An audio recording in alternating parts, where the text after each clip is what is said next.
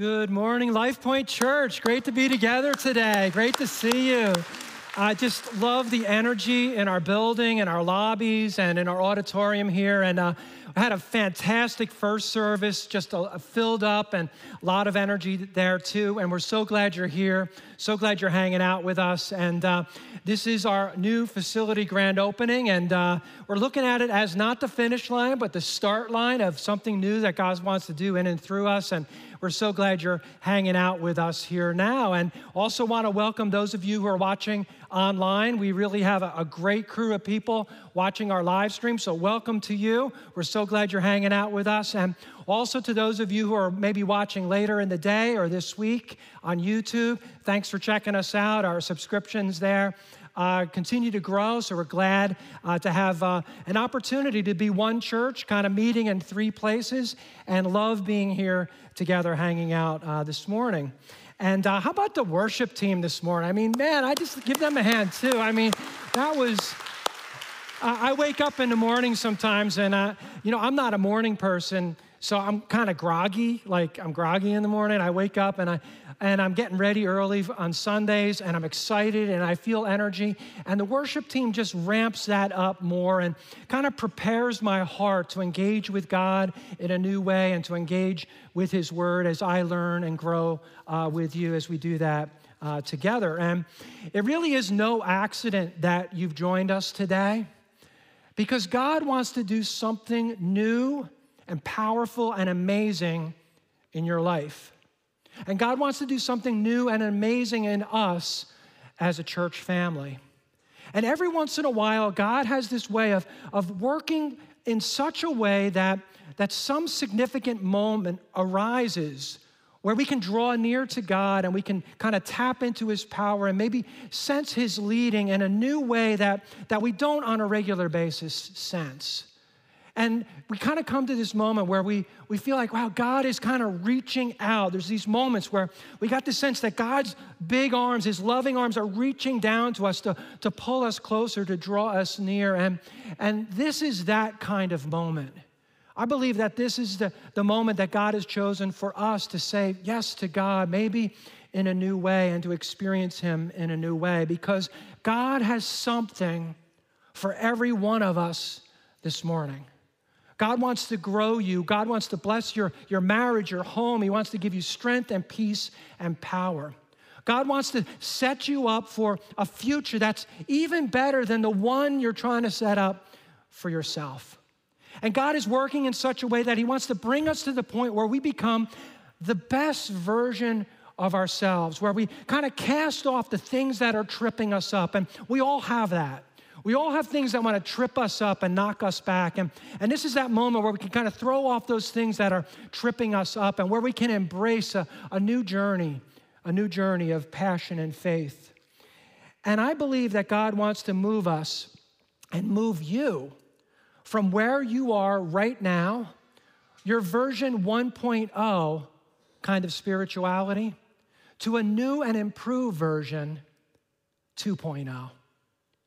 You know, it's similar to, uh, I think, what happens when you download an app on your phone. How many of you have downloaded a bunch of apps on your phone over the years? I mean, I know for me, I got an iPhone uh, a few years ago, my, uh, a new phone, and I just went nuts at the App Store. I, I, just went crazy. I, I wanted to maximize this new technology, so I researched all these apps and stuff, and I was looking at them. So I had all kinds of apps. I didn't need one weather app. I had like five, five weather apps because the, the clouds could move in a certain way. Maybe one app's into it, you know, they kind of honed in onto on it better. So I needed multiple weather apps and navigation apps and YouTube, and I got all these things going on music uh, Spotify, Shazam. If you don't have Shazam, you got to get Shazam. That's an amazing, amazing app too. And and uh, you know, of course, there's the cool, like unique ones as well. I picked up one called Night Sky.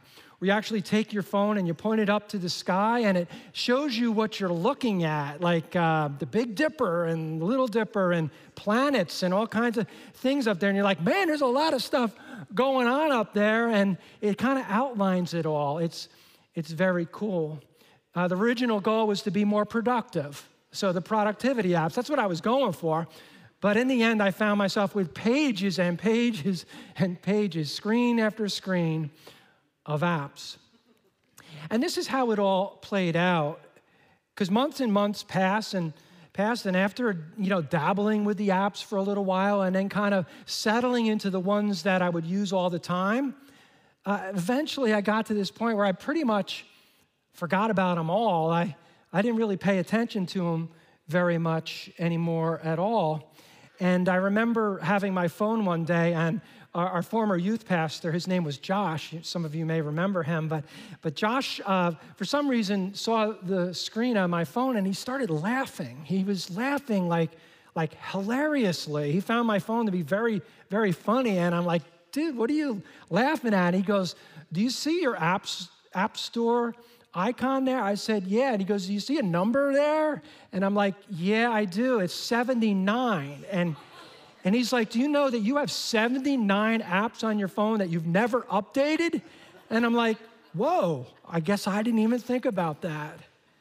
And it's interesting how sometimes we can uh, do that spiritually, that God wants to do an update in our lives, but we get satisfied with the old version of us. We become content with where we've been. And like an app has, has new things it wants to do, bug fixes and new uh, possibilities and, and all this, uh, it never gets unlocked because we're satisfied with where we are. We kind of live with the routine of existing with the old version when in fact the new would be so much, so much better. Spiritually, that can happen to us.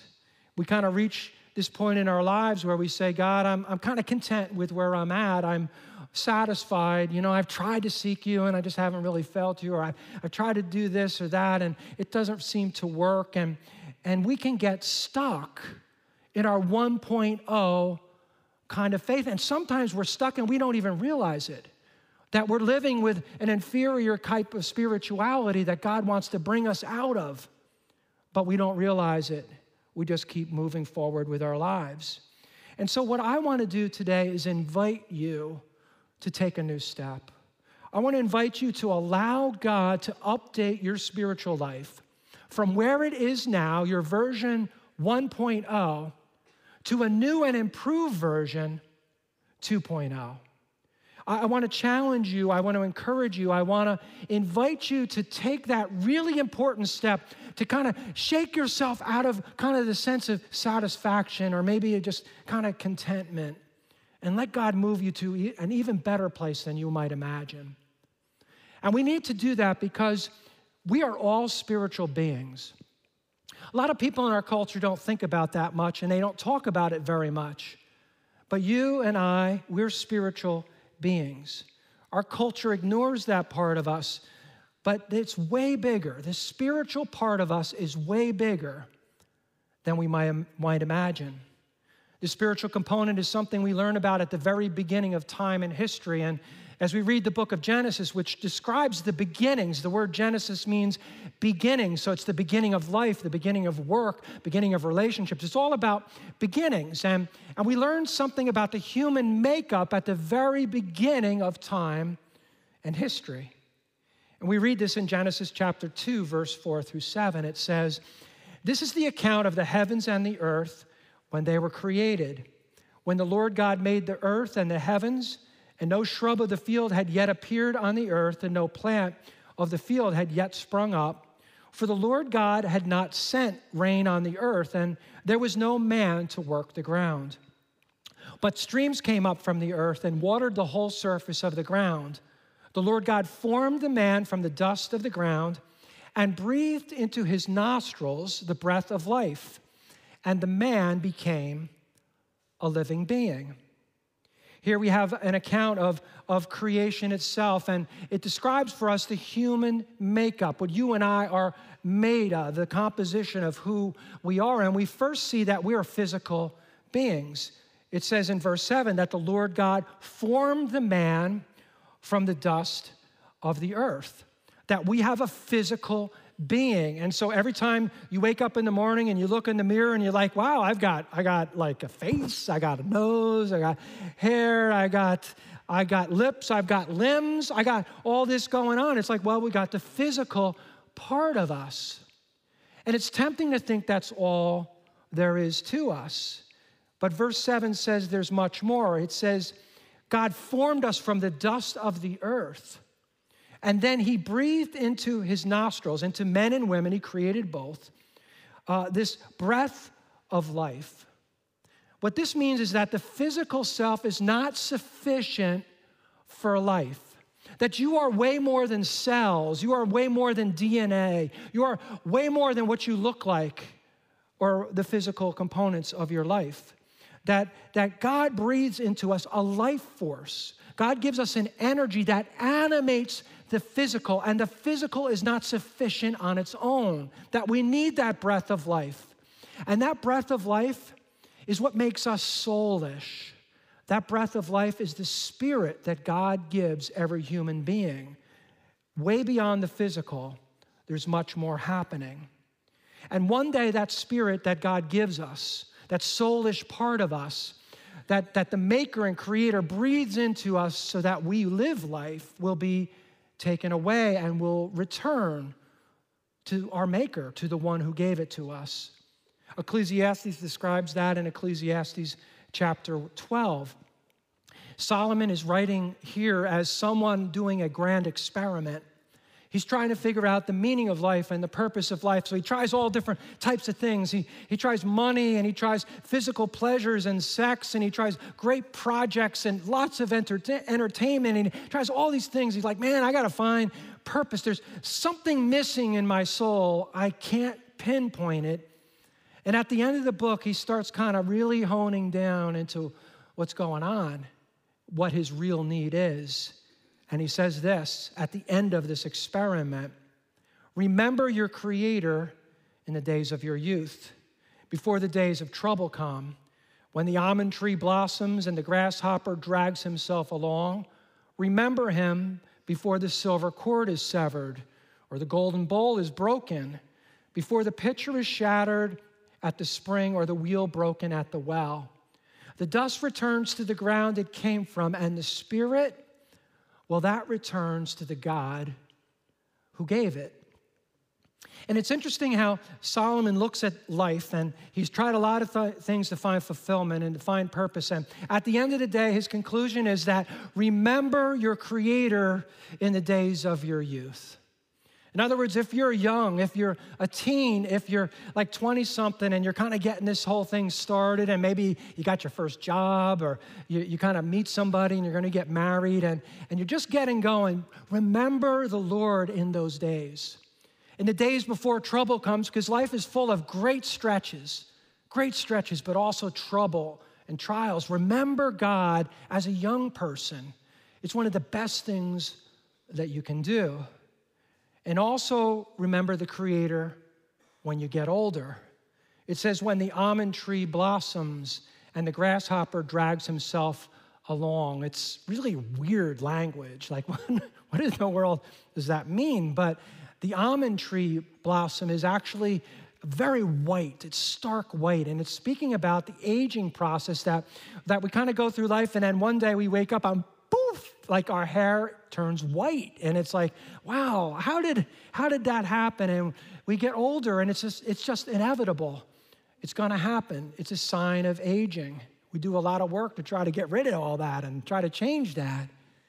And then there's the grasshopper, the grasshopper that drags itself along. It's another reference to aging that, that as you get older, isn't it true that stuff starts to hurt? Have you noticed that? That, you know, if you're younger, you're like, nothing hurts. What are you talking about? Well, it will. It's going to hurt because one day you're going to wake up and say, What's going on with my elbow? What the heck happened to my elbow? It's like, uh, if, if I were up here uh, like Janelle and Jess and Marcus doing all the dancing and all, like, oh man, it's like I pull a hamstring. I'm like, uh, you know, I twist an ankle, fall, fall on the floor here, and it's like, how was church? It was great. The pastor fell down. It was amazing. Lo- loved it loved it. Best service ever. He got up, but he, you know, we get older and stuff hurts. I was sitting on the couch uh, a few weeks ago with Denise, and all of a sudden my foot was on fire. Like, it was on fire. I was like, what's, it's like just, it's my foot. It's like there's nothing on, there's no fire. There's nothing, but it's on fire. It hurt. And it hurt for like an hour and then boom, it was gone. And it hasn't hurt since. It's really a picture here of this grasshopper that as it gets older kind of drags itself along. And it's like you think you're not going to get there. But if you're lucky enough to live long enough, you're going to have to go through it because we get older. And it says, remember your Creator as you get older too. Remember Him too before the silver cord is severed or the golden bowl is broken. It's speaking of the value of something. In this case, the value of your life. Like a, a silver cord or a, a golden bowl is valuable, so your life is valuable. That's why you take care of yourself. That's why you care. That's why you put your seatbelt on. That's why you watch over yourself. You protect yourself because you want to protect something so valuable as your own life. But the day is going to come when that silver cord is going to be severed, when that golden bowl will be broken when it will fall apart. Remember him before that day happens. Because ultimately, this is where it's all going. The dust returns to the ground it came from, but the spirit, that animating spirit that God breathed into your nostrils so you have life right now, that will return to the Creator, to the Maker of all things, to the God who gave it. The bottom line here is that what you see in the mirror is really just the tip of the iceberg of who you are. That there's way more below the waterline than just your physical self. That there's a spiritual component, component to you that is way bigger than what you see. And we're reminded of that every time that we go to a funeral and, and we look at somebody in a casket, maybe someone we've loved for the longest time or someone we're just paying our respects to, and we look at them and say, physically, they're there. But they're not there anymore. Something about them has changed. There's no life, energy, or spirit in them because it has returned to the God who gave it. And that physical shell is just going to t- return to dust. This speaks of who we are. We are spiritual beings. The French philosopher Pierre Teilhard de Chardin says this He says, We are not human beings having a spiritual experience, we're spiritual beings having a human experience. What this means is that we're not created to just live in a phys- physical, material world. And let's, let's dabble a little bit in spirituality. I'll add a little religion, maybe a little God, a sprinkle of spirituality in my life. I'll maybe throw up a prayer somewhere along the way or go to church. I mean, that's counting for a lot if I do that. And, you know, I'll think about spiritual things, I'll dabble in it. No, actually, that's not who we're, we are. That doesn't meet our soul needs at our core, we're spiritual beings. And that should be a primary focus of our lives because that's who we are. There's way more to you than what we see, there's way more happening below the waterline. And that's why it's incredibly important for you to invest in that bigger part of you below the waterline, the part of you that will one day return to God. That's why it's really important for you to take the time to, to call to God, to seek Him, to ask your questions, to express your doubts and say, I don't, be- I don't believe this. I don't know if I believe this. I'm not sure if I believe it. That's okay too, but to seek after Him, to call to Him, to invest in that deeper part of who you are and allow God to move you from where you are right now spiritually to an even better place tomorrow, to move you from version 1.0 to 2.0. And that can be challenging. That can be really hard. Because the truth is, all of us get stuck. I get stuck, you get stuck. We kind of find our way into a groove and a comfort zone, and we don't really move out of that too easily. And there are a lot of voices in our world that discourage spiritual things. Even though that's the biggest part of who we are, the world doesn't talk about it and doesn't encourage us to invest in those things. We're told today that, you know, time, that the time we put into our faith or spirituality is, is wasted time. It's a distraction from what really matters. that we should be using our energy and our focus and, and our thoughts. Uh, we should be using those things to build up our kingdom on this planet. That we should be living for what we have and what we attain, increasing material things, expanding our net worth, having more experiences on this planet, building our estate. And yet, Jesus told us that, that life does not consist in the abundance of our possessions. And why does he say that? Because he made us and he knows there's way more below the waterline. That the spiritual part of us is not touched by the material things around us. And to find true peace and fulfillment and power, we need to pay attention to what's below that waterline. That's why Jesus said it. And we know that material things will never satisfy. We get something, we want something more. We get a new car, we want another new car because they got cooler features. We, you know, we have a pair of shoes, we get a new pair of shoes, we put them next to the other pair of shoes that we have that we never wore in our, they're in our closet too, but they're, we kind of put them all together. We got a new Amazon purchase that we have to make, and we wonder why we're empty because those things can never satisfy the soulish needs, our spiritual needs. Maybe we've gotten stuck because we've had a bad experience at church or with a religious person, and we've run into cold, calculating religion. Somebody that was supposed to, we thought, be a Christian who has kind of demonstrated a super unloving attitude, and you're like, I'm done with that. I have zero interest in any of that. And you're just like, I'm just gonna throw in the towel on all this. Or maybe you've heard people say that if you get serious about your faith and spirituality and church and growing, that your life is going to get worse. It will absolutely get worse because some pastor or priest or ecclesiastical person is going to have a whole list of rules and regulations that you now need to follow, hoops that you need to jump through, hurdles you need to scale, all to satisfy this, this unrelenting God in the heavens. And your life won't get better, it'll get worse. But what if true faith and true spirituality is way different than any of that? What if God's plan for your life is way better than you imagine? What if paying attention to that deeper part of you, that bigger part of you, and investing in your faith has a payoff beyond what you could even think of or anticipate? It's interesting how Jesus came to this planet for a very specific purpose. And and most people don't even know why he came. But he tells us in John 10 10, I came, Jesus said, to give life, and life in all its fullness. Life in all its fullness. Other versions say that Jesus came that we might have life and life more abundantly, a better life, more purpose, greater joy, a greater sense of his power in our lives a, a sense that I, I am aligning myself with the God who's breathed life into my lungs and into my body, that I'm prepared to live a good life now, to advance good in this world, to make a difference in this world, to live with grander purpose, and I'm prepared to meet him one day. This is what God has in mind for us, that we might have life, not a okay life, not a religious life. Jesus never came to make us more religious.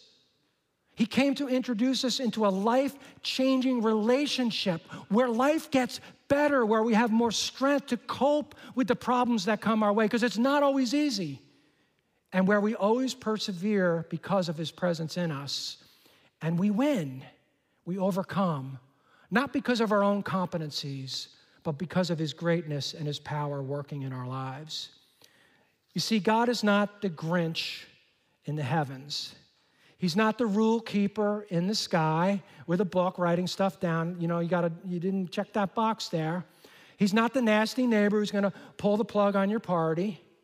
He's none of those things. He's actually the good shepherd. He's good. He loves you. He knows exactly what you need. He knows how you're wired. He knows the best course for your future. He is the good shepherd. He is the bread of life. That means that you can consume all kinds of other things. You live in the material world as a material person, you will be empty. But when you take in the bread of life, Jesus Himself, He fulfills in a way nothing else can. He is the bread of life. He is the hope. He is the peace. He is power. He's the light of the world. He is our deliverer. It's interesting how the psalmist reflected on the nature of God, and it brought him immense, immense joy. And, and he, re, he writes about this in Psalm 35, verse 27. He says, May my friends sing and sa- shout for joy. May they always say, Praise the greatness of the Lord. And, and why would we do that? Because He's a God who loves to see His servants do well. Isn't that awesome? Great news that that's God's desire for you, that you would do well, that you would be blessed, that you would have strength, that you would have new power to plug into.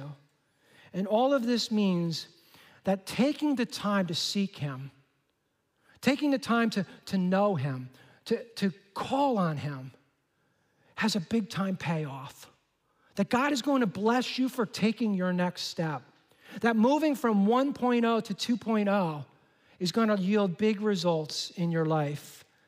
It will prepare you for a life that God uses, it will bless you in the process, and it will prepare you for when that day inevitably comes and your spirit leaves this shell and returns to the God who gave it. So, in this unique moment, as a church, I want to challenge you. I want to invite you to say yes to God in a new way, to let Him take you from where you are right now to an even better place tomorrow. And as you do this, remember this this is not a journey you're supposed to take alone. You will not get from 1.0 to 2.0 by yourself. Some people say, you know, okay, I'm a spiritual being and I believe in God, and, you know, but I'm gonna kind of connect with God while I'm fishing, you know, and playing golf, boom, and while I'm doing whatever else, looking, you know, walking in the great blue yonder, looking up to the sky, watching a bird. That's cool. That's fine. Or they say, I'm just going to be kind of with God, with my, my husband or my wife or this small group of people. Actually, God wants us to take a journey collectively, all of us, so that we can help each other move from 1.0 to 2.0 because I need your help and you need my help. We're at our best when we do this journey together. And so, this is a huge opportunity for us now, for you, to take new steps, to make a fresh start. This is a moment God wants to use in our church right now for a new chapter, a new era of greater impact and greater influence than we ever have had before. Because there is a place for you here at our church. And so I want to encourage you to take this second step today. Join us as together we move from LifePoint 1.0 to 2.0. Join us as we make this move from where we are right now to an even better place tomorrow. And I'm excited about what God has done in the past in our church. I'm thankful every day uh, that we have something solid to build on, that our version 1.0 at LifePoint was absolutely 100% blessed by God. And I just want to take a minute to tell you a little bit about LifePoint 1.0. It started in 2006 when uh, God called Denise and me and our four kids and our dog Cooper.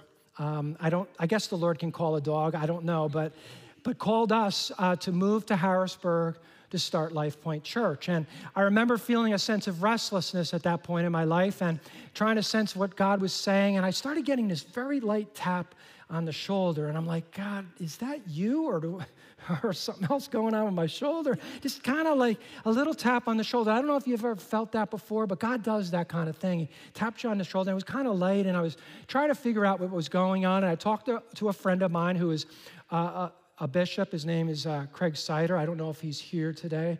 Uh, but uh, I talked to Craig, and he told me about this opportunity in Harrisburg. And I said, Well, what, what's that about? He goes, Well, there was a church that had closed three years earlier, and basically you could go there. And I'm like, Okay, so are there any people? No, there's no people. So you want me to leave where I'm at, okay? With a, I had a good church, very good church situation. We had dynamic worship too. We had a lot of cool things going on. You, and I'm sensing this restlessness, and the idea that you come up with is why don't you go to Harrisburg to go to a church with no people? And I thought, you know, maybe that's not a good idea. I thought maybe there, my plan at that point was a little different than that. I didn't think that that made a lot of sense, but I started getting a tap and it, it kind of continued. And for months and months, I said no to coming to Harrisburg. And I remember one time, it was uh, New Year's, about New Year's, and I was driving in the car uh, with our family, and we had an old Suburban at the time. So my four kids are in the back seat. Denise is with me. Cooper's in there too. And when we went anywhere with the family, it was utter chaos in our car was total chaos in the car. The kids were all having issues, always seemed to have an issue. So and so touched me. So and so's on the, my side of the seat. They hit me with the, the seatbelt. He's hitting me with the seatbelt. Cooper sneezed on me. I'm like, oh man, you guys are you guys are driving driving me nuts. And so there's always this chaos. It was always super loud. And I, you know, trying to figure this out. I can't hear you, can't hear. That didn't work because I had to keep my hands on the steering wheel and I got to put my fingers in my ear. But we had a lot of moments like that. But I remember very distinctly having a conversation with Denise in the car at one of the most chaotic, loud moments. And this conversation cut through all that chaos and I spoke with Denise and, she, and we talked. And she said she started feeling this tap on the shoulder. I'm like, no. You are? And we talked about it and felt like God was calling us to move to Harrisburg.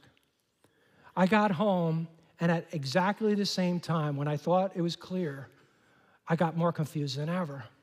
I got a phone call from a friend of mine who pastored a very large church church of about 2,000 people. And uh, he invited me to speak there one time. And I don't know why, because I was a church planter. Our church was smaller than his. And, but he invited me, and then they invited me back numbers and numbers of times. And he wanted to invite me to join his staff as a teaching pastor.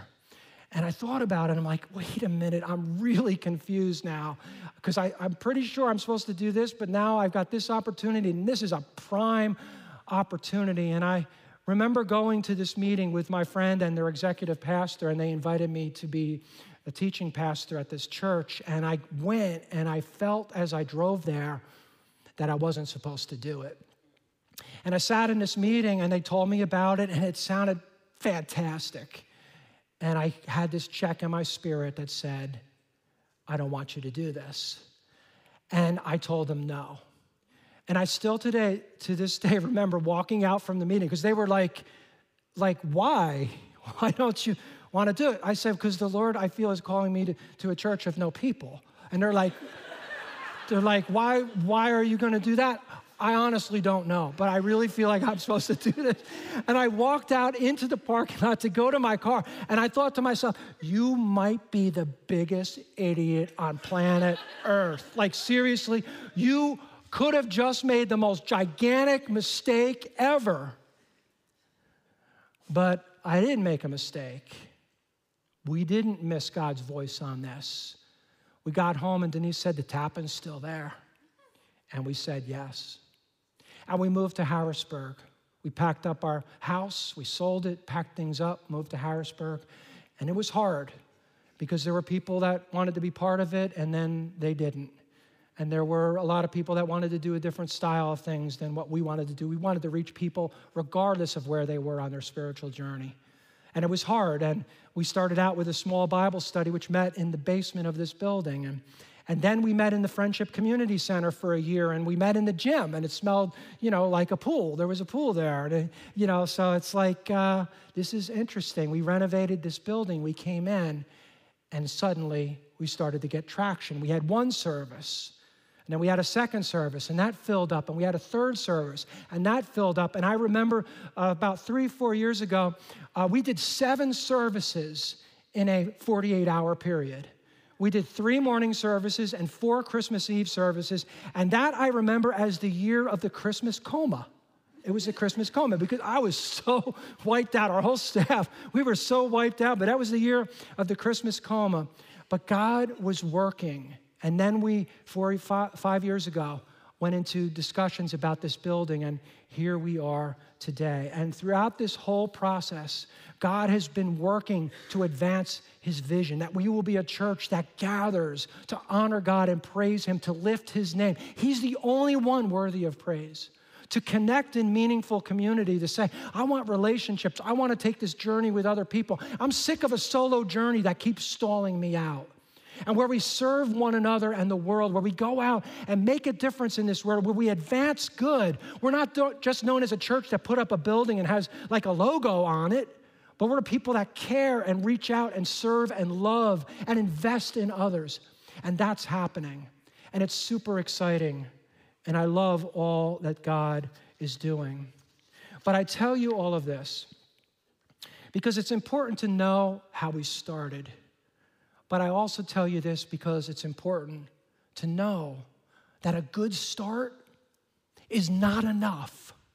It's not enough to just have a good start. It's not enough to have version 1.0 app on your phone when there's a lot of improvements that God can do. And, and for us, this update that God wants to do is not a radical change in our vision or values. No, those are solid, but it is a supercharging of our vision and values. And what will make version 2.0 of LifePoint Church way better than version 1.0 is you. You are part of this.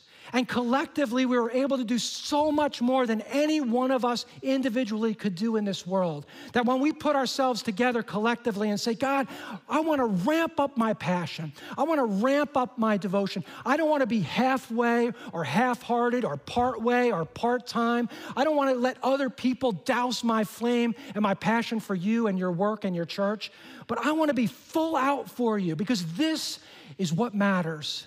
This lasts. This is honoring the God who's given me life force, who's breathed into my very soul a spirit. This is honoring to the God I will one day come face to face with, or when he returns, meet him in the air. So I want to challenge you to join in with us as never before, to be part of a collective ministry and mission that advances good and changes lives all around us.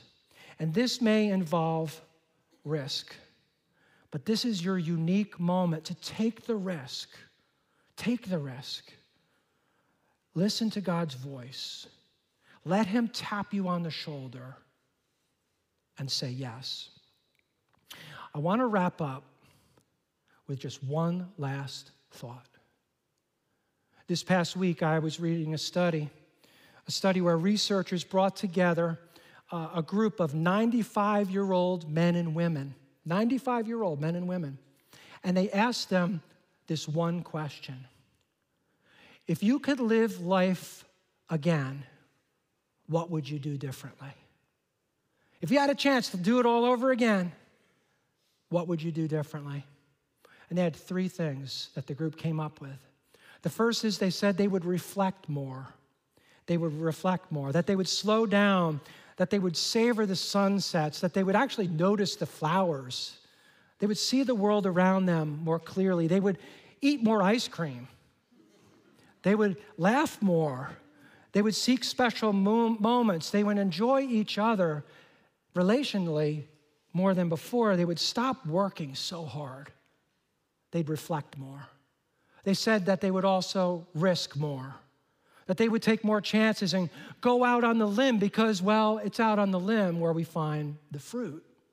One of the guys said, if you're not living on the edge, you're taking up too much space. I guess you get pretty blunt, I don't know, when you get older. He was right. We can take up a lot of space. And the last thing, they said, live, we need to live for something that would continue long after they were gone. I want to encourage you and challenge you today to reflect more. To not just power through life and your job and kind of set your kingdom up on this planet, to, but to reflect more on who you are. Reflect more on, on the God who made you, who wired you, who loves you, who's planned you, who has a purpose for your life. To reflect more on where you are spiritually and, and where you need to go. To reflect more on how well you're living for Him and how committed and passionate you are for Him. And to reflect more on, on where your life is heading and are you ready for your spirit to one day return to the God who gave it. And then also, I want to challenge you to risk more to take the risk of maybe seeking God for the first time in many years. Maybe the risk of, of saying yes to Him in a, in a new way. Take the risk of, of connecting in a church when maybe in the past the church has pushed you out. To take the risk of, of going forward and saying, God, I just don't want to be halfway anymore. Ramp up my passion. I don't care any longer what people think. I'm not going to allow their voices to rise to the level where they're louder than yours risk more, and then together to live for something bigger than ourselves. This is what God wants to do in us and through us. And so, it's no accident that you're here today. God is working, God is leading. God is going to tap you on the shoulder, and if you listen, you'll, you'll hear Him, and if you are attentive, you'll feel it. And it's exciting because we have an opportunity in a new way to say yes to Him. So let Him move you. Let Him move us to a better place tomorrow than we are even right now. Let's pray.